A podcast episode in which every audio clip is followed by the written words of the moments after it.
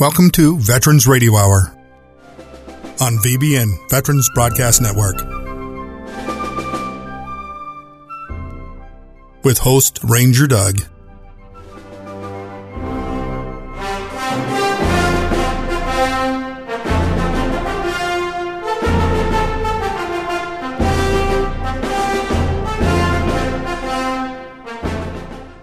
And here's Ranger Doug.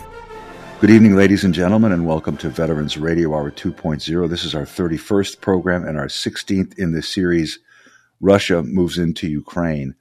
We are watching the war changing at this point. Uh, we're unsure as to where it's going, but our guests tonight will highlight what they understand about what's happening. And as we see, much material has descended upon Ukraine it is trying desperately to accumulate and assimilate this equipment and then train to be able to use it and supply it with the munitions necessary to make it work. And that's the tricky part. The world has contributed a lot of hardware, but there is only so much that you can do to train up to use that hardware effectively. And sometimes becoming proficient with various systems means that you have to have had a culture that dates back decades to when the equipment first was fielded to be able to handle later, more sophisticated variants of that equipment. So uh, we'll see our participants tonight discussing aspects of this. Be alert for that. So without further ado, let me introduce to you our guests for tonight. They are Dr. Brian Downing, Dr. Dave Johnson, and Jason Black, all of whom have been with us before. Brian, give a short background sketch, please. Brian Downing here, three years in the Army in the early 70s, reached the august height of acting Jack Buck Sergeant. After that, uh, went to college and graduate school, Georgetown and University of Chicago, respectively. Taught college for a while, but uh, became sort of an independent writer after that. Works best for me. Back to you. And Brian, it would be fair to say that you spent a good bit of time in that famous place we call Vietnam. Uh, I did one year there. I was uh, assigned to paramilitary, let's see, PSDFs they were called, People Self Defense Forces and Regional Popular Forces. They were irregular militias. Uh, interesting thing there. I was I was in between those troops, the Special Forces officers, and regular American troops, and I just developed a good eye for discipline, order, cohesion, that sort of thing. It was an interesting experience. Great. That was an element we would call the rough puff, right? That's what they were called, rough puffs. Regional forces, popular forces. In my spare time, I moonlight as a historian, although I'm just a dealer in this card game. You guys are the experts. But, sir, thank you very much for your service, and we've talked about it before. And then next, Dr. Dave Johnson. Dave, please, over to you. Yeah, I'm uh, Dave Johnson. I spent 25 years in the Army in infantry quartermaster and field artillery, and the majority in field artillery. Uh, in the usual places during the Cold War, Germany, Korea. Um, did my battalion command in Hawaii. I uh, was fortunate enough the Army sent me to get a PhD in history at Duke. And after I retired in 97, as a colonel, I went to industry for about a year and a half, then came to RAND uh, where I've been for you know over 25 years. This month marks my you know 50th year since I joined the army, and now I've had as much time out of the army as I've had in it. Back to you, Ranger Doug. Thank you, Dave, and we're fortunate that the army sent you for that PhD as well. Jason Black, sir, you and I've worked together before for quite a while, and uh, while neither of us have a doctorate, I know we have a great deal of practical experience, and I appreciate having you with us tonight. Please give a short background sketch. Hey, thanks, Ranger Doug. My name is Jason Black. Did 29 years in the Army in infantry, armor, and special forces, uh, and then did five years in the interagency. I've got uh, operational and combat experience in the Balkans, Iraq, Afghanistan, Syria, the Philippines, and Central and South America. It's great to be here tonight with you guys. Okay, so where do we think Russia and Ukraine are today in the war? Brian, how about you lead off? Well, in the north central area, we're seeing Russian probes around Kharkiv. And west of that, we are seeing Belarusian troops massing along the border with Ukraine. Uh, I believe these to be feints. They are efforts to divert Ukrainian troops away from the Donbass, and I don't think it's working. There's less activity in the Black Sea. Last week we talked about uh, a lot of Russian naval activity there. That has gone down quite a bit probably because a lot of uh, anti ship missiles have arrived in Ukraine. And uh, most of the Russian Navy is well offshore these days. Up in the Donbass war, that's where the main effort is. The Russians are making incremental gains around Severodonetsk. It's back and forth, street fighting, block by block. The Ukrainians are putting up a very tough fight, taking back a few blocks every now and then. Uh, but I think all in all, they're fighting a defense in depth. They would be willing to give up Severodonetsk. Not easily, not without effort, but they'll fall back on the next city, Lysychansk, which is uh, a city that President Zelensky visited a few days ago. That's how close he got up to the front lines. Other Russian probes in the Donbass area have not really gone anywhere. There's been an effort for pincer movements, large and small. I think they've both failed stalemate. It's an artillery war, pretty much. That's where we're going. In the land bridge, that area running from the Crimean Peninsula east to Russian, historically Russian territory, not just the area they stole in 2014. Ukrainians are driving north from Kherson. This is endangering the Russian position in that city and their entire position west of the Dnipro River.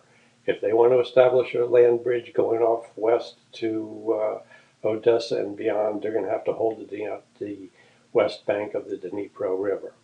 There's partisan activity in Kherson. There's partisan activity along the land bridge east of Kherson and in another major city, Melitopol. Uh, partisan warfare usually leads to vicious reprisals, and the Russians are certainly capable of that. The fighting there presents Russia with a dilemma. Do they give up ground in the land bridge or do they take troops away from the Donbass? And there's some evidence that they are taking some troops away from the Donbass. And back to you, Ranger Doug. Again, uh, Brian, thank you very much for that. And we're fortunate that you have your PhD from those acclaimed schools. And now over to our next PhD. Dave, how about you, sir? I'm going to highlight, as usual, Brian gave a great laydown of what's going on. I'm going to kind of pull it up a bit. There's a couple very good articles today. One is in the New Yorker, and another one's in the the Independent from the UK. Both of them are highlighting the fact that what's going on in Donbass is very different than what went on near Kiev. There was an interview with the Brigadier General, who's one of the deputy commanders of the forces on the Eastern Front. And what he did when he described the shift in Russian tactics, he said, if before they simply marched in large columns, now they have started actually fight. The Russian army has split its forces into smaller groups, which it uses along with a sizable fleet of drones to identify and target Ukrainian positions, hitting with artillery and airstrikes.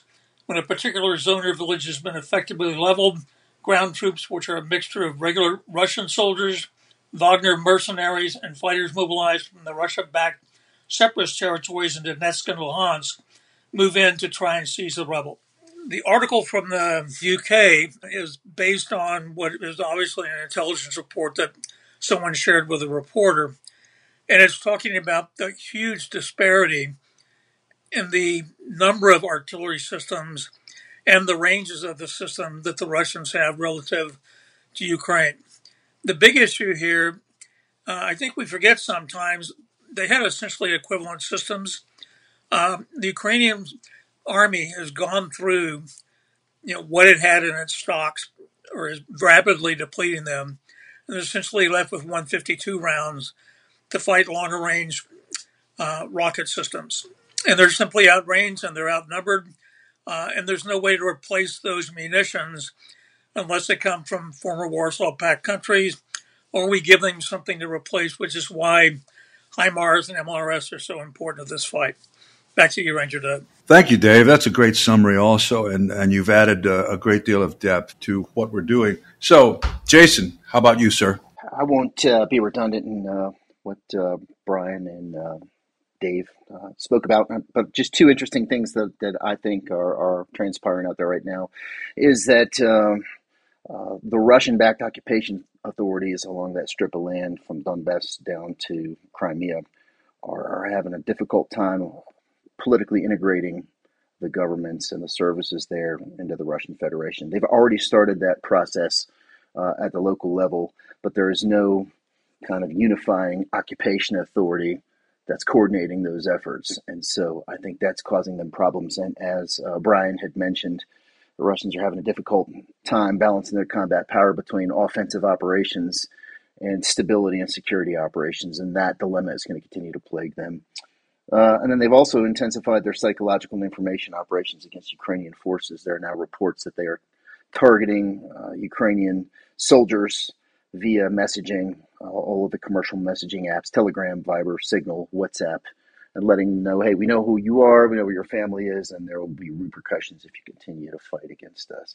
So that's kind of an, an interesting development and uh, incredibly sinister. We'll, we'll, see whether that has any impact or not. I doubt it'll be effective, but um, that that is a new uh, avenue that the Russians are pursuing. So interesting stuff. And then I think they're having a difficult time uh, pulling recruits out of those uh, out of Donetsk and Luhansk People's Republics and uh, they're reporting demonstrations in those areas as people reject uh, the Russian approach to join them and fight uh, in the continued offensive in the Ukraine.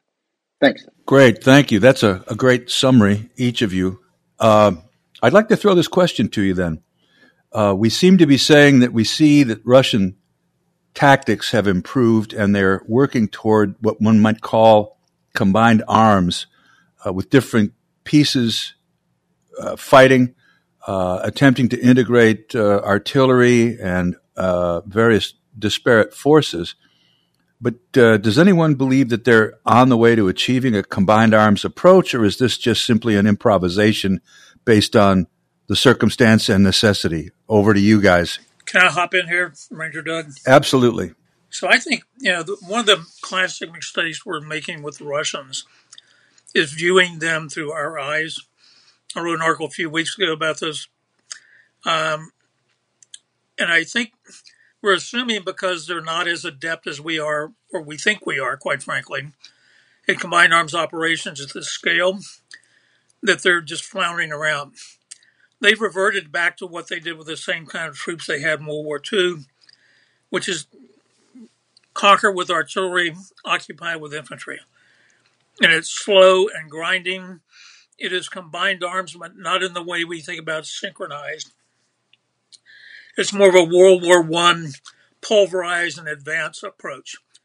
Um, just because it doesn't look like what we do indicates to me that the Russians understand, you know, the inherent challenges of the force they have, and they've adapted to make that useful. Uh, so I don't combined arms and leadership and all these other things we talk about so much are in many ways a way for us to avoid talking about you know what they actually are doing and how effective they're doing it and hoping that they will fail because they're not able to do combined arms back to you ranger doug would anyone else care to jump on that uh, brian downing here i'll uh, just speculate that a lot of the success has or at least some of the success has been based on the wagner troops the mercenary groups that uh, Russia uses all around the world, pretty much. They have uh, they're better paid. They have an esprit de corps. They have experience fighting together in North Africa and the Middle East, and I believe they're in that key city of Severodonetsk. Now they're the best troops, and they're getting mauled. So this uh, Russian success might be short-lived. Back to you. Great, thank you. So what I see is that they have decided to improvise and that if it's grinding, they can improve under fire. And it really doesn't matter because as long as they're able to dominate an enemy locally, they can be successful. Ranger Doug, let me interject one thing. I don't think this is improvisation. I think this is what they do. It's a matter of course when a coup de main like they did in Czechoslovakia failed against Kiev. They revert back to the, the artillery first, followed with infantry, slow, methodical, isn't pretty, but it's not improvised. It's what just what they do. Back to you. And where I'm coming to this from is that you know we train to synchronize. They began in a haphazard way, where we in previous programs said that this might even have been something where they sent folks in for the idea that they would actually force the Ukrainians to disclose intentions and they would perfect their, their battle methods on the way in in periods of bad weather and so forth. And what I'm sensing is, and what I'm suggesting is, yes, of course, it's what they do, but they have a kind of an ethos in an approach to warfare. But it isn't necessarily something that they're organizing with people training behind the lines. Would you agree with that? It's not Zhukov retraining the army before Kursk, is it? No, but it is the army we saw um, that wasn't with three years of experience in, in World War II that went into essentially Czechoslovakia, went into Chechnya, went into Afghanistan. You know, it has not got that three years of experience to have adapted and gotten lots better. So what I'm saying is that kind of the baseline for Russian military operations is heavy fires, conquer by fire. You occupy the rubble with, with whatever capability of troops you have. It's not highly synchronized, it's on and off, but they're using what we would think of as you know operational level missiles against tactical formations.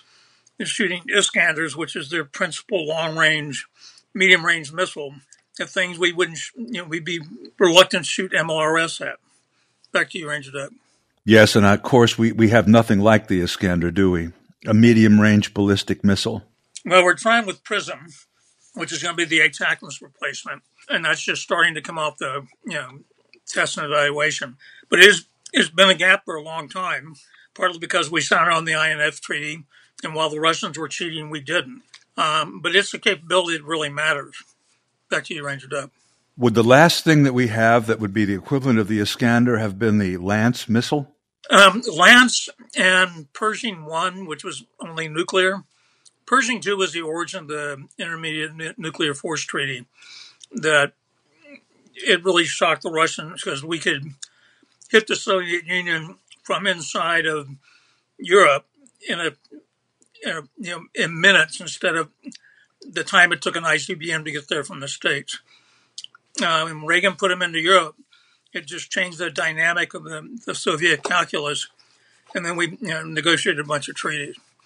Uh, in, in the aftermath, two problems. One, China never signed on those treaties, and Russia just didn't play by the rules. Back to you, Ranger Doug. Thanks. And I appreciate the discussion on this point because it's important to start off, I think, uh, with the right background, and we've done so. So let's move on. So at this point, then, having laid the groundwork for where the war is right now, what do we think the war aims are of Russia, Mr. Putin, and Ukraine, and Mr. Zelensky? And that will be then, Dave, would you please take the lead? So again, I think Putin is very opportunistic. We don't know exactly what his war aims are, but I think he's banking on exhausting the Ukrainian uh, Ukrainian military forces, and so he's waiting to see how things work out. I think partly, um, it's pretty clear that he wants that portion of Ukraine. Uh, he's put a lot of effort into it in the land bridge in the south. Uh, as for the for Zelensky, um, you know, he's in the box we've been talking about of, you know, we've called for this enormous sacrifice by our countrymen, and we've given up so much. We've got a large part of the population displaced. We have a lot of POWs, which there's an interesting point in this article. It said this is one of the bargaining points with the Russians is how do we exchange prisoners? Well, Ukraine has about 500 Russians uh, Russia has almost 5,000 Ukrainian POWs. So that as a bargaining chip is becoming less and less useful. But I think he's in a place where he cannot politically say we're going to cede what we've lost. But there is pressure. Uh, Henry Kissinger the other day raised a lot of hackles by saying they're just going to have to settle on where the you know, give the Russians what they've got and go status quo ante bellum um, Macron's trying to, you know, use the aftermath of World War One and the Versailles Treaty, where there was an onerous peace imposed on the Germans that led to the rise of the Nazis. So there's starting to be, in the West at least, kind of different views about how this ends. Uh, and, but you know, it, it, I think the best advice I've heard yet is President Biden said it ends when Zelensky decides it's over. It's you know his country, and he's got to make these decisions. Back to you, Ranger Doug. Great answer, Dave. I really appreciate it. Jason, over to you. Okay, hey, thanks, Ranger Doug. I'll start with uh, the Russians. Yeah, I think Putin is counting on the West to lose patience with a long war, and uh, eventually, perhaps, um, withdraw some of their support for Ukraine, especially as uh, energy, natural gas, uh, prices continue to rise, and there's an energy crisis in in Western Europe, and then also as uh, the conflict there, as the war there impacts the global food supply. Uh, perhaps not in Western Europe and, and, and North America, but certainly in Africa, uh, in Asia, and perhaps in Central and South America as well. So I, I believe he believes that time is on his side and he needs to continue a, a steady grind. Unfortunately, uh, and as we kind of have discussed in, in previous uh, episodes, what we're seeing on the ground now is, is that they're having to make tough decisions about uh, how to manage their combat power and and uh, holding that land bridge that they've captured is now becoming a challenge for them, and it's on some level beginning to hamper their ability to conduct offensive operations in, in other areas. So uh, uh that will probably drive uh, uh, the Russians at some point to to have to kind of take a tactical or an operational pause and, and secure what they've got because uh, the the Ukrainians are not going to allow them to continue to, to retain that terrain there without a fight. Uh, on the Ukrainian side, uh, Zelensky has, has very clearly stated that uh, he, he does not intend to negotiate or cede any kind of uh, territory to the Russians in any kind of peace negotiations, but that peace negotiations are not uh, out, out, out of the, the realm of the possible. So uh, it will be interesting to see. This is transitioning to what some people are calling a long war. I would just call it a slow grind, um, and it will come down to a test of wills. Uh, but neither side, uh, the war is not going the way either side thought it would go, and uh, that is uh, causing both sides to kind of reconsider and reposition their resources. Thank you.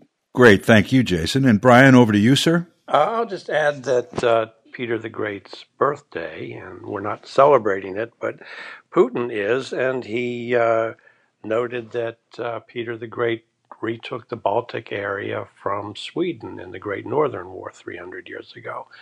Well, you know, that's not just a meaningless birthday observation. It, I think, represents his goals of uh, restoring the old Soviet empire.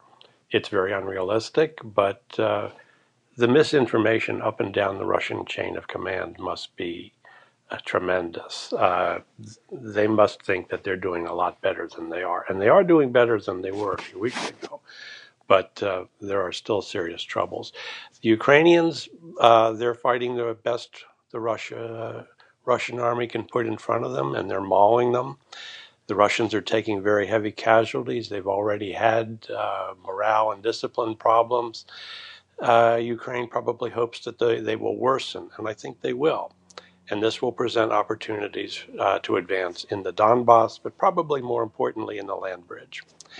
Back to you, Ranger Doug. Thank you, Brian. Great rundown, too. Let's take a quick commercial, and we'll be back in a moment. This is Veterans Radio, our program number 31, the 16th in our series, Russia Moves into Ukraine. You're listening to Veterans Radio Hour.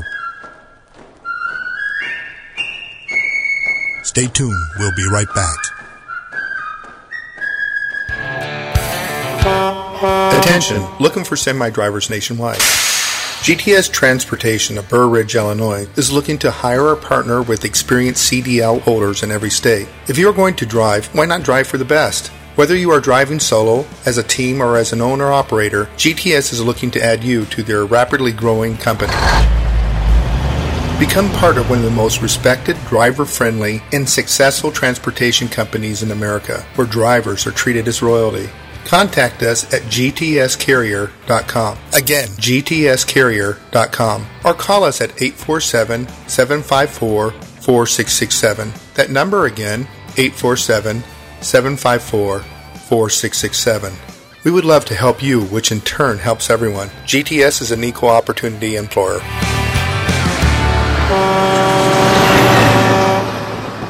Dallas Corporation and Dallas Logistics, a proud supporter of the Veterans Broadcast Network for over 19 years.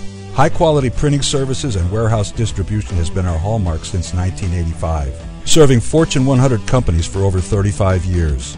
Check us out at www.dallascorp.com. Attention, all U.S. veterans. You have served this country with honor and pride. So why is it so difficult to receive the benefits you deserve? Filing a VA claim is complicated, it's cumbersome, and time consuming. Many veterans have a problem identifying what conditions they should apply for. VDAC, Veterans Disability Application Caddy, is an online application that greatly assists you with filling out your application and identifying the disabilities that you're entitled to.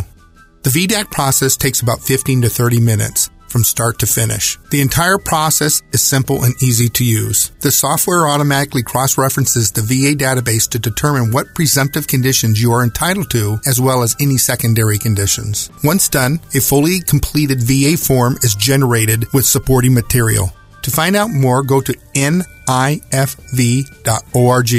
and click on the VDAC button. Again, the website is nifv.org and click on VDAC. Welcome back to Veterans Radio Hour. And here's Ranger Doug. Welcome back, ladies and gentlemen. We move on into the world at large with a consideration of the activities and or effects on the U.S., NATO, the EU, the world, including the PRC, anything else.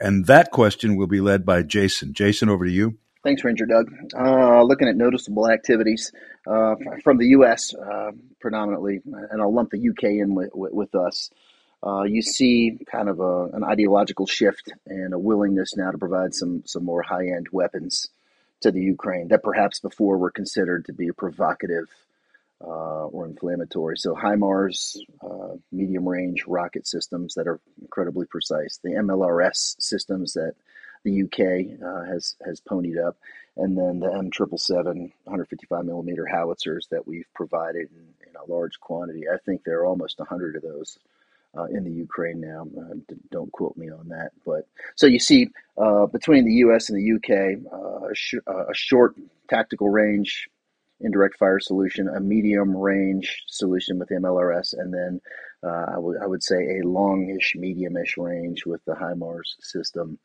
Um, and all of those are kind of uh, high tech weapon systems. And so I'm sure there are concerns uh, in, in, in, the U.S. and certainly NATO and the EU about technology transfer and the risk of some of that stuff falling into Russian hands. But uh, I'm pleased to see that we're leaning into that because to date, although we've provided quite a few um, shoulder fired anti tank guided missile systems and uh, shoulder fired surface to air missile systems, none of that has really been decisive. It has just bought Ukraine more time uh, in the fight and allowed them to inflict uh, more attrition uh, on the Russians.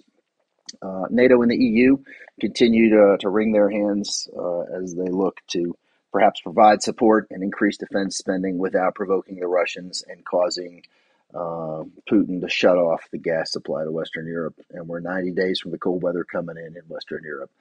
Uh, I, I, noted that uh, the Danes have signed up to provide, uh, I believe it's Harpoon missiles, and, and, I don't know if they've actually fielded those yet or they're in the process, but uh, good on them because that impacts uh, what I think we're going to talk about in a few minutes, which is the export of the Ukrainian grain harvest and, and that impact on uh, the global food supply. So that'll be important. All of those systems require a lot of training. they're not simple to operate, and so I think the biggest challenge is is giving the Ukrainians the skills and the, and the training to be able to use those systems effectively. But perhaps that will, on some level, offset some of that uh, Russian firepower that uh, Dave Johnson was talking about, and, and uh, hopefully allow them to at least blunt some of that uh, and, and buy them uh, some freedom of action back. The world, uh, I really feel like outside of perhaps NATO, EU, uh, and the United States that the U- that Ukraine and the conflict, the war in the Ukraine in Ukraine has uh, slipped off front and center stage, and and the world is now focused on the increased cost of gasoline at the pump, energy, food shortages, and Ukraine has kind of taken a, a second row seat to that. Uh, so that'll be interesting to watch. And of course, China always watches to see the level and the duration of our resolve in support of Ukraine as uh, they look towards um, Southeast Asia and, of course, Taiwan. Thank you, Doug. Well, thank you very much, Jason, for that uh, enlightening rendition. Uh, Brian, please, over to you, sir, on the same question. Well, on the matter of uh, NATO activity, I'd like to point out German inactivity. They talk about delivering anti aircraft systems, tanks, armored vehicles. They never quite do it. The Chancellor, Olaf Scholz, has a great deal of he has a coalition, and most coalitions aren't very strong these days. Uh, there's a lot of anti war sentiment, ultra pacifism, and war guilt throughout there, and it's holding things back, unfortunately. Uh, Scholz is so uh, so unreliable that in Ukraine there's uh, an expression to Scholz that means to promise something but not to deliver. Uh, it could spread to our country. We'll have to see. Um, Iran. Iran is removing a lot of monitoring devices from the uranium enrichment centers, Natanz and Fordow. That's pretty ominous. They've been going up towards weapons grade, but I don't think they've ever really wanted to do that. I think they were just threatening and trying to drive a wedge between the United States and the EU. But what's the situation now? Iran cannot rely on Russia to defend it, so they may feel this is the opportunity to build a nuclear weapon. They have the technology, they can get the uh, weapons grade material pretty quickly, and they probably have the missile delivery systems. Back to you, Ranger Doug. Thank you, Brian. And Dave, over to you then. Yeah, I would just highlight a couple of things. We talk about um, the Russians being mauled by the Ukrainians. Zelensky was on the air the other day and was staying in, in the Donbass. They're losing 100 dead a day and around 500 casualties, mostly to artillery fire. So I mentioned a couple weeks ago, Clausewitz once said essentially to paraphrase, in a war of exhaustion, don't become exhausted first. I think that's the real challenge for the West is to keep Ukraine in the fight um, because they're running low on lots of things. The number of systems we're sending are very high tech, but it's you know when you add everything we're giving to them and the and the Brits are giving them, it's about a battery's worth of MLRS. I mean, they both fire the same system, same rounds, so that there's a gap there that you know is going to have to be filled. And the real challenge is, you know, as uh, Jason said, is is the West going to keep its head in the game? Uh, I agree with what you said about the Germans. It it sounds good, but where's the Gepards? The other issue is Turkey's recalcitrance about a number of things. One, there's talk about a essentially a humanitarian breaking of the embargo to get grain out of Ukraine. Um, there's a little known convention called the Montreux Convention that says commercial shipping can traverse that body of water without peril. Any military shipping has to be approved by Turkey and that's you know, given their behavior lately, that's just not a given. I'd like to amplify a little bit on what Jason said about food. There's a great report in Axios today. It has a graphic that says who relies on what. So places, Lebanon gets 81% of its wheat from Ukraine. Madagascar, another place that's really stable, gets 90% of its maize. Niger gets 98% of its sunflower oil, and you just go down the list. Pakistan 50% of its wheat. So in the West, we're going to be straining about gas prices. In other parts of the world, they're going to be starving. And can the West make up that differential, not just from a humanitarian perspective, but from the perspective of keeping some level of stability that we don't have another Arab Spring, which is sparked by a shortage of cooking oil the first time? Back to you, Ranger Doug. You know, that's a brilliant comment. And in fact, on the last program, I made the analogy that similar to the uh, Pakistani tsunami that began with an earthquake uh, several hundred miles away under the sea, and, and the tsunami didn't hit for quite a while. People really weren't aware of what was coming. They had experienced before, but you never really know what the wave will look like when it hits the shore, and it caused a great deal of destruction. And I believe that based on what you've mentioned about grain and cooking oil, but also fertilizer that's not being created from fossil fuels that have dropped off in the world supply. And the fact that everybody's busy trying to do all this just in time servicing of, of uh, shopping and logistical needs. We really don't know where this is going, but we do know there's a great hole in the world situation right now concerning food, and that number of countries are going to find themselves challenged for uh, the ability to sustain their populations with food. And uh, I, I, believe we're going to see, at least uh, by the time of late fall, a very dire situation in a number of places that probably is not only going to lead to some some food insecurity, but it's actually going to lead to a, a lack of actual security and fighting and so forth. So so that ends that. Let's take a quick commercial and we'll be back in a moment. This is Veterans Radio Hour program number 31, the 16th in our series, Russia Moves into Ukraine. Stay tuned. We'll be right back. The trucking industry was born by the military during World War I and therefore became the father of the trucking industry. Being a truck driver achieved national attention in the 1960s when songs and movies included truck driving as a part of the storyline.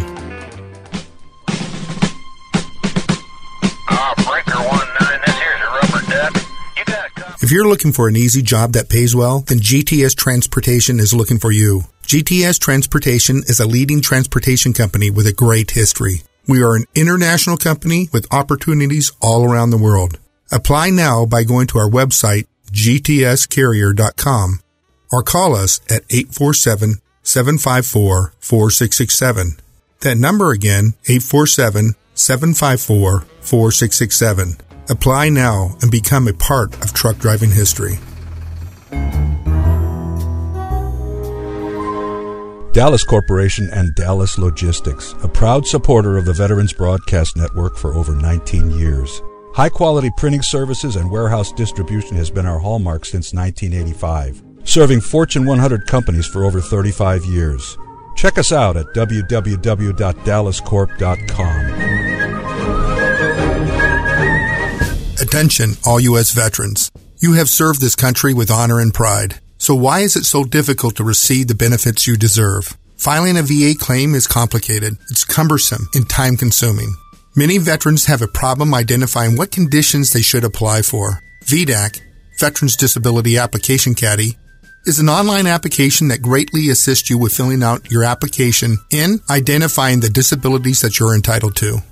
The VDAC process takes about 15 to 30 minutes from start to finish. The entire process is simple and easy to use. The software automatically cross-references the VA database to determine what presumptive conditions you are entitled to, as well as any secondary conditions. Once done, a fully completed VA form is generated with supporting material. To find out more, go to nifv.org and click on the VDAC button. Again, the website is nifv.org and click on VDAC. Welcome back to Veterans Radio Hour. And here's Ranger Doug. Welcome back, ladies and gentlemen. Thank you for joining us. This is Veterans Radio Hour 2.0, our 31st program, our 16th in the series, Russia Moves into Ukraine. This brings us then to the question of the status of any kind of, of peace initiatives, ceasefires, truce, or otherwise. Uh, and that will be uh, Brian to lead us off in that. Over to you, Brian. Uh, the only thing I can see would be some very local ceasefires to arrange prisoner of war swaps. Um, Dave gave the numbers and they are disproportionate, uh, but nonetheless, there's hope for some sort of exchange. Uh, the Russians sentence, sentenced a Brit and a Moroccan to death. Um, I don't think they'll actually execute them, but I think it's something to uh, to work into the negotiations for some sort of swap. Back to you, Ranger Doug. Thank you, Brian. Then uh, please take that question, Dave, if you would. Yeah, I pretty much you know, agree with Brian. Brian had said. Um, I guess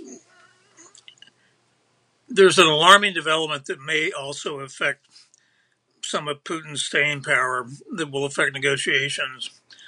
There's reporting today that the Russian intelligentsia is starting to view this as a war against the West, which has always been Russia's nightmare. And so, you know, we keep hoping there'll be fissures and fractures in the Russian support for the war. Um, if that doesn't materialize, or if there's really a backlash that supports Putin and Mother Russia, regardless who's in charge, it's just going to make him Putin more intransigent. Uh, and I said, I, the prisoner ratio is one indication that he's got the strong hand in negotiations. Uh, the fact that he controls territory in Ukraine is the other. And quite frankly, the fact that he seems to be immune from any internal pressure and is blowing off anything the West is doing in, in the area of sanctions. So I think he is going to do what he wants to do. Zelensky, we talked about already. Peace negotiations for him are politically difficult, if not impossible, given what they've sacrificed. We already talked about that. but I think there'll be increasing pressure on him to come to some kind of accommodation, a la Henry Kissinger's advice and Macron, um, while there's still something left of the Ukrainian people. Um, I I just don't know what either one of those you know, leaders is going to do. But this really is in their court. I think Zelensky's going to feel much more pressure than Putin. Back to you, Ranger Doug. Thank you, Dave. Then, Jason, please, over to you. Uh, I agree with Dave on some of that. Macron and um, Kissinger both have said, hey, it's time to negotiate. Um, but I don't believe that Zelensky is in a position to negotiate until he's in a position of advantage tactically on the battlefield.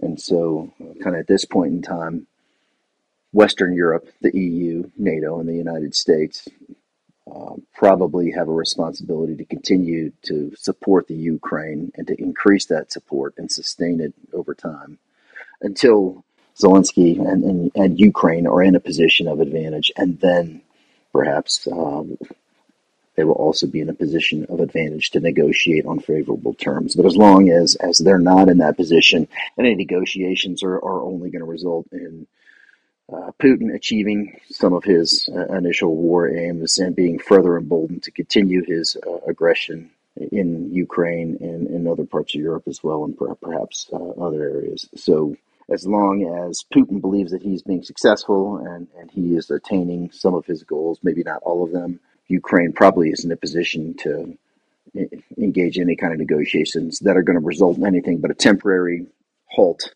of, of Russian aggression that's only going to resume later on when Putin believes that he's in a, in a position of advantage again.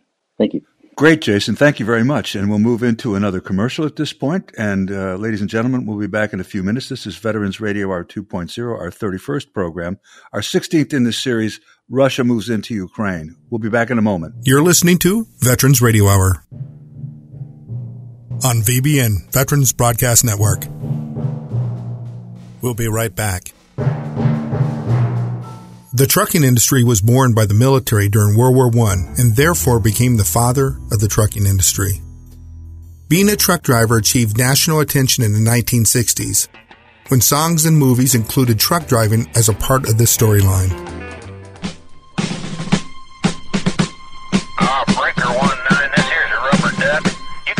If you're looking for an easy job that pays well, then GTS Transportation is looking for you.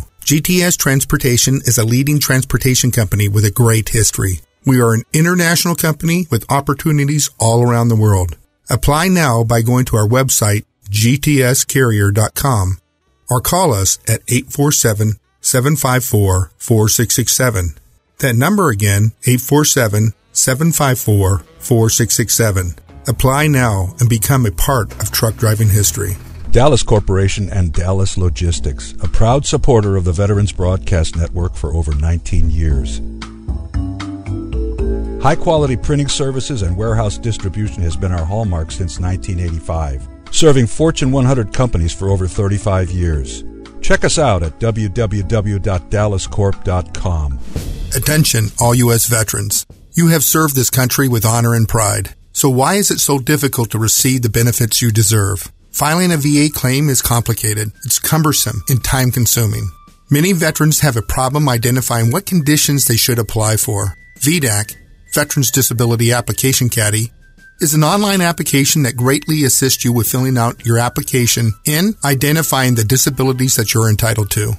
The VDAC process takes about 15 to 30 minutes from start to finish. The entire process is simple and easy to use. The software automatically cross-references the VA database to determine what presumptive conditions you are entitled to, as well as any secondary conditions. Once done, a fully completed VA form is generated with supporting material.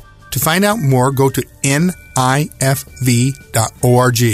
and click on the VDAC button. Again, the website is nifv.org and click on VDAC. We're back, and here's your host, Ranger Doug. And here we are back again. Thank you for joining us. This is Veterans Radio Hour 2.0, our 31st program, our 16th in the series, Russia Moves into Ukraine. This brings us then to the question of logistics as it concerns supply and support of the combatants, humanitarian aid for the displaced, and prospects for support of regions with potential food insecurity. And to take that question, the lead will be Dave. Over to you, sir. The data that's out there right now doesn't paint a good picture. I think logistics inside of, of Ukraine is a challenge as we're seeing, although we're offering these weapons and sending them, getting them there and sustaining them in combat is a challenge. There's a report in the paper today of you know they're training MLRS platoons because you just don't give this to somebody and say go fight. Uh, it's not similar. A howitzer is one thing. Uh, multiple launch rocket system on a platform with you know, digital communications is something else. I think what we're also seeing, although we've wrung our hands and said how bad the Russians are at logistics, a friend of mine did some assessment based on Russian Ministry of Defense data. They don't report what they're doing, but they do take pride in how many things they're doing. So they report their daily number of fire missions by artillery. The average since the 19th of May to 31st of May has been 585 fire missions a day. And if you just extrapolate that to how many artillery projectiles that makes, stripping out some of its missile and rocket, they're shooting about 7,000 rounds of artillery a day, and they're not running out. So it tells me they may have problems with delivery, but they have a huge stockpile. And that's not the case with Ukraine. So if this is a war of attrition and exhaustion, you know, the, you know, the, the Russians clearly have an advantage there. The advantage Ukraine has is that there's a nascent supply chain that's starting to get stuff to them that they need the challenge is going to be to continue to sustain that, particularly when it, it may come under fire at transit locations. Back to you, Ranger Doug. Thank you, Dave. Then that will bring us to Jason for that question. Jason, over to you. I completely agree with uh, Dave on that. We can continue to send uh, what uh, Charlie Cleveland used to call exquisite munitions to, to Ukraine, but um, at the end of the day, what they really need are lots of one, 150 two millimeter howitzer rounds and stuff that's not quite so exquisite, and they're expending that at, at, at a at an incredible pace right now. Um, so figuring that out is probably more of a, a Ukrainian problem than it is uh, an EU or a NATO problem because we can get the stuff to the border, but they've got to figure out how to get it to to the firing systems. Uh, looking at the food uh, and, and the export, um, apparently uh, Russian foreign minister and, and, and the Turks met on Wednesday for substantial talks about uh, a UN proposal to secure safe shipping lanes through the Black Sea. And um, what I'm seeing is approximately 20 million tons of grain piled up at the ports on, on the Black Sea that uh, can't be exported. That would uh, certainly alleviate some of that uh, global food shortage part of that is uh, part of the problem is uh, Ukraine has mined those ports. Uh, the larger problem, of course, is the Russian fleet there that's that's blocking that, and um, Russia is only talking about that because they see that as a bargaining chip to perhaps loosen some of the sanctions against Russia. And so I'll be interested to see whether they're able to, to leverage that and, and display some sort of goodwill and turn that into a, a, a win story um, while uh, benefiting from a loosening of some of the sanctions that are that are hurting their economy right now. So interesting stuff there. And uh, there's also I saw a report. Uh, Russia is apparently loading up some of its ships with uh, Ukrainian grain and hauling that back to the homeland as well. So, of course, that falls in line with uh, standard tactics, techniques, and procedures, just like uh, Dave had said about their use of firepower to devastate an area, followed by ground maneuver to come in and occupy it. Thanks, Doug. Thank you, Jason. Great answer. Then, Brian, sir, over to you, please. Well, the issue of logistics underscores how badly Russia blundered at the very outset of the war. They blundered any number of ways, but one was not cutting off the supply routes coming in from Poland. The, the, the lines bringing in the artillery, the tanks, the ammunition, from NATO countries to the front lines. They're still running. The Russians send missiles there uh, to try to hit the depots. They don't do it very well. Their PGMs don't work and they're running out of them. Uh, Russia is pulling troops and equipment out of the Far East and Kaliningrad to uh, make amends or to supply their troops in Ukraine. Probably shouldn't have to do that. They probably didn't think they had to do that. That's from the Far East Irkutsk. That's what 2,500 miles or so. Um, at the local level, uh, Russian transportation units are reluctant to go near the front. They are therefore not delivering supplies as expeditiously as they should, nor are they evacuating the wounded as, as expeditiously as they should.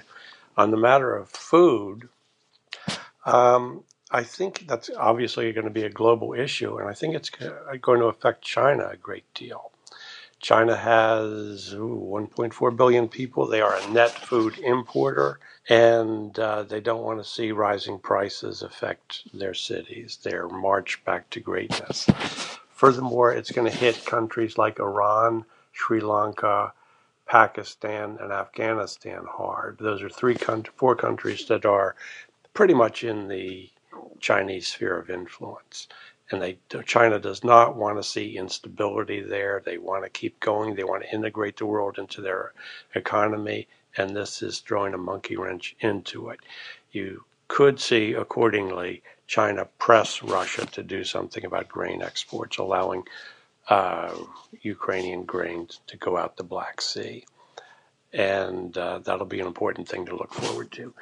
Back to you, Ranger Doug. I think that's a great comment, and uh, I look for China to be very deft in how it positions itself to pressure various countries to acquiesce in terms of getting food. And when you combine what they've done so far with Belt and Road, I see a very sophisticated play lining up where Russia has been the blunt instrument to perhaps uh, uncover certain countries that counted on having plenty of food, and now China will be able to perhaps arrange aspects of its balance of payments and condition them on uh, uh, the ability to receive certain amounts of food in various countries. It will always have to then balance the idea, though, that the favorable government that was in place and supported the entry of its Belt and Road process uh, would still be in place after any pressure it sought to wield. So this is going to be a very interesting play. Would any of you care to uh, comment on what I've just said? Over, please. I'll say, I'll say something about China and the Belt and Road. One of the dimensions or one of the exit ramps for the Belt and Road initiative is Russia, Russian roads and uh, rail lines taking Chinese and Central Asian commodities into Western Europe. Who is going to buy those things from uh, through Russia? So I think uh, that big aspect of the Belt and Road Initiative, initiative is uh, pretty much in question right now. Back to you, Ranger Doug. Yes, and just to further elucidate, the Chinese have taken in a concept that uh, is very old, but they've made it new by invigorating this idea of what they call a Belt and Road Initiative, which allows them to create relationships with various countries to have a maritime and a land transport method for passing goods and services through the area, but also loaning money and creating an obligation on the part of certain countries to become indebted to them. And although this uh, belt and road physical aspect is more appropriate to the Eurasian landmass, they've actually begun to get countries in Central and South America, Africa, and elsewhere involved in the same idea to take their money and allow them to then create transportation aspects, including seaports, roads, railroads. And they have an idea that they can begin to pioneer an actual effective railway all the way from China to England, Paris, whatever, and thus begin to dominate Europe without having to go to sea. In other words, by a multi gauge, very large railway system, essentially to assume control of the world Eurasian landmass and uh, gain aspects of what uh, the uh, geographer Halford Mackinder would have said to us in the last part of the 19th and the early part of the 20th century about uh, he or they who can control Western Europe can control the world island, and who controls the world island, i.e., Eurasia, can thus dominate the world. So uh, let's move on then to our final question. What do we think we can look forward to in the coming weeks? And that will be first the province of Jason. Jason, over to you. Thanks, Ranger Doug.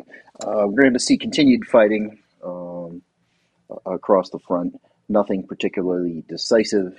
Uh, it is a grind. I wouldn't call it a long war, but it's definitely a grind. And what will be interesting to watch is the competition between Russian firepower and mass destruction and, and their kinetic approach to warfare, and some of the precision that will come from the weapon systems that the West is supplying to Ukraine. And uh, that will be uh, an interesting uh, duel to watch as precision uh, matches up against a mass. So we'll see how that develops. Uh, potentially, we'll see some movement in the Black Sea as Russia maneuvers to try and loosen sanctions by opening up some limited access so that some of that grain harvest can get out. Uh, that will be interesting to watch, and how Putin leverages that to perhaps uh, portray Russia in a more positive light than it's been portrayed lately. We continue to see a slow trickle of weapon systems uh, into Ukraine from Western Europe and, and uh, the United States. Uh, but I believe that material support from Western Europe will begin to wane as summer moves on into fall.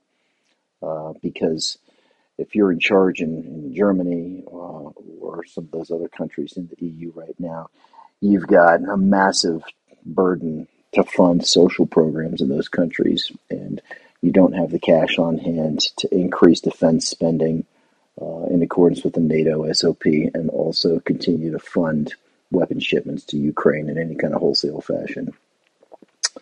Uh, and then you'll see the EU and Western Europe start to struggle even more with uh, the cost of energy and figuring out how they're going to continue to prosper economically uh, in light of the changing conditions there. Thank you. Thank you, Jason. Great answer. Brian, over to you on that, please. Uh, one thing to look is how each side replenishes its frontline troops. As Dave noted, uh, they're taking very heavy casualties. Zelensky said 100 KIAs a day in the east.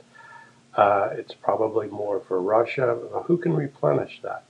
Russia is reluctant to go deep into its draft. Uh, it has, um, they're probably not going to be reliable troops. It would spawn protests, and I believe there is a law that says that conscripts cannot be forced to serve in BTG combat units. Uh, of course, laws in Russia tend to be bent when Putin wants to bend them. Uh, Putin has raised the enlistment age to bring in more troops. There are recruitment stations popping up in major cities and medium sized cities. Uh, the crowds don't look robust from what I've seen. Ukraine has a draft system and national determination. Uh, there are thousands of foreign troops uh, fighting for it. More can be brought in. Uh, more, I think, will come in willingly, eagerly. Many will have uh, combat experience elsewhere. The battle at Severodonetsk, uh, there are a lot of foreign troops fighting on the Ukrainian side. Uh, back to you, Ranger Doug. Thank you, Brian. Great observation, and I really appreciate it. So then, Dave, over to you, sir. Yeah, unfortunately, you probably just pushed the play button on my last five episodes here. Um, we're in for a grinding war of attrition that has been going on ever since the Russians reoriented the, their main effort in the Donetsk in the south. Uh, I'm there's a axiom about precision, and that is it's great against point targets. It's not so great against area targets. Uh, so, what the Russians are doing is making up whether their PGMs work or not. You know, their aiming point is Severodonetsk or, you know, Mariupol. Um, they just go block by block, and accuracy is secondary to effect, and they're part of this is just demoralization. So the question is, can they keep what Stalin called, you know, quantity having a quality all of its own? Can they keep up the volume of what they need to have to maintain that? Um, I don't know. I know they have a huge stockpile of munitions. As we've all said, that one of the challenges is just the logistical system delivering them. Um, so I think it's it's just going to be slow. Um, I think, unfortunately, um, where they stand right now, the advantage is with the Russians because they can decide it's over whenever they want to. The Ukrainians are there toe to toe and taking casualties uh, in a defensive position. And the longer it goes on, the less they'll be able to do anything else other than defend. I just want to add one thing about China uh, that we talked about. Uh, an interesting figure this that I cited the, a while ago about food supplies. China gets close to 56% of its maize from Ukraine. And you know, I don't know how much maize they eat there, but I do know it's used for feed. Uh, the Chinese have a lot of pork. Um, so I don't know what impact this is going to have on China.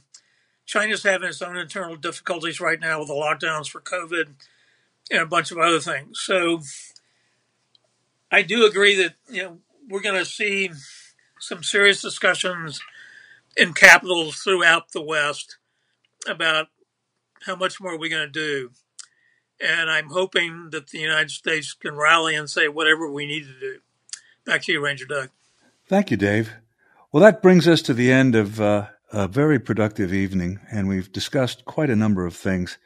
Uh, I would simply like to pass the uh, word back to you again for a simple closing statement on each of your parts, and we'll keep the same order that we did in this last question. So, Jason, how about a closing statement from you, sir? Uh, I think it's important to remember that uh, Russia started this situation, this war in Ukraine, and uh, the West would do well to maintain its resolve. Uh, as inconvenient and expensive as that may seem, it's far cheaper to do that now than it will be to try and, and uh, stop further aggression in the future. Thanks. Great, Jason. Thank you very much. Brian, over to you.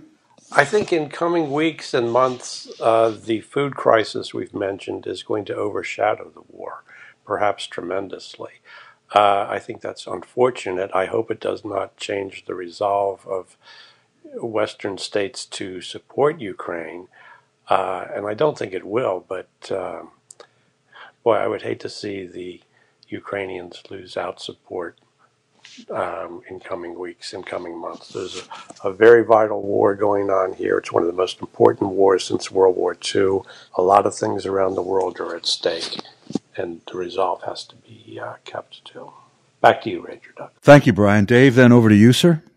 I'll just tie a couple of things together that my really lucid colleagues brought out, and that is you know, the world's watching, not just to see the outcome of the war, but to see what it means when a democratic state is attacked by an autocracy and other democracies come to its aid. And this is a real test of the West. Uh, China's watching very carefully, I'm sure. Um, obviously, the Russians are watching, the Iranians are watching, because this is, in my view, a moment like if we stood up um, when Germany went into Poland. Uh, it'd be a very different world now if we'd done something. Uh, and there are all sorts of reasons why we, we couldn't. But this is that kind of moment where I'm a cynical idealist and I don't want to wax on about patriotism or anything else. But this is a moment when the world's patriotic democratic states stand up for freedom and push back on the you know the worst angels of our nature and let the better angels come to the fore. Back to you, Ranger Doug. Gentlemen, that was uh, quite the evening, and I can't thank you enough. Uh, for my closing statement, I would just like to say what an honor it is to do something like this with each of you and the others that join us every week.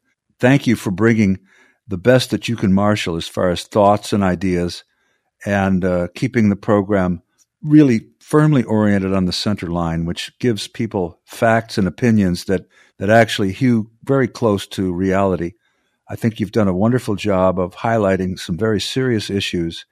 And uh, I feel very comfortable that we have, in the course of the programs now 16 that we've done on this subject, uh, were we to go back and begin to analyze those programs, we would actually see that things we predicted have developed and that we have adequately prepared uh, a listening audience uh, to understand the ramifications of this fight. It's going to affect the world in very serious ways. And there are a number of organizations out there who wish many of us a great deal of harm. Those that we don't mention that envision the world, for instance, of a 700 million population and so forth, which is the driving feature of certain organizations. If we have 8 billion people in the world, how can we ever get to 700 million unless there's a substantial population decline or substantial death caused by war, pestilence, or otherwise? We've just come through a very awful COVID and other disease epidemic.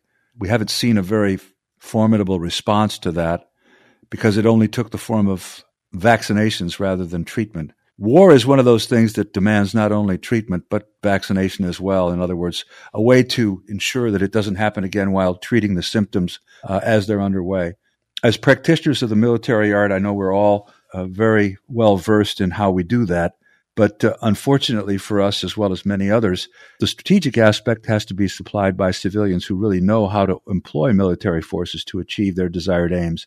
Hopefully, we in the United States can improve at that and uh, I know we four would devote ourselves to enlightening officials so that they may be able to do that in years to come. Again, uh, gentlemen, thank you very much for joining me tonight. And we can't thank you enough for being part of our Veterans Radio Hour 2.0. I know General Grange is very appreciative of what we're doing. We had a short conversation this week. He's very busy elsewhere, but uh, I know that when he can be back, he will be back. And again, he thanks you as well as I do. Gentlemen, thank you very much. As practitioners of the military art, I know we're always first to look to military things to solve the crisis. And in the case of this ongoing war, it's interesting to see how many other aspects of what we call the instruments of national power, things like diplomacy, information, and economics, are collaborating with the military aspect to make this a very rich tapestry from which people are, I think, drawing new lessons about war and war fighting many more people that were never involved in considering what was going on in the various wars are now very aware of what's happening here.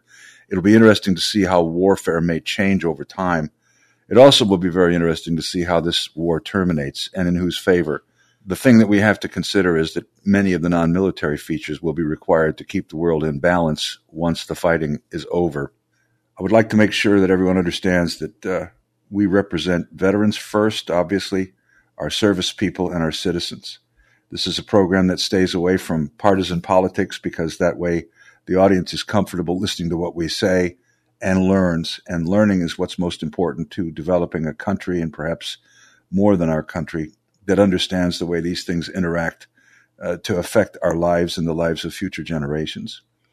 We were fortunate tonight to have wonderful guests we've had before. Dr. Dave Johnson, Dr. Brian Downing, Jason Black, myself, Ranger Doug. I don't need an introduction because I'm just a dealer in this card game. Please consider subscribing to our podcast. We are on 12 plus pro, uh, platforms at this point Amazon, Spotify, Apple, our own RSS feed, and many other places.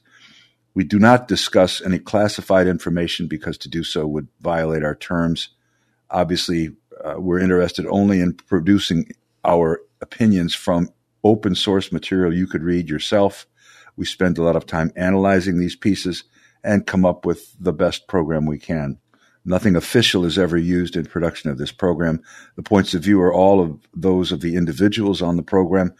We are a part of the Veterans Broadcast Network. We have another program out there. It's called Wounded But Not Broken, hosted by Patrick Scroggin. He's an aviator who had a serious helicopter crash at night during the Iraq War. He lost his leg. He's recovered. He almost died in that accident. And afterward in the hospital, he's become a fantastic programmer, interviewer, a super athlete, a super hunter, and he has uh, really enlightening interviews with members of the community that he selects each week. Very interesting program on Monday nights. Please don't forget to listen to Patrick. General Grange has not been with us for a while. He's busy doing other things. He will be back at some point. We wish him and his organization the best, and we will carry on until he is able to join us again. This is uh, Ranger Doug at the Veterans Broadcast Network with our 31st program, the 16th in the series Russia Moves into Ukraine. And I am out for the evening. Have a great week. We'll see you next week. Ranger Doug out.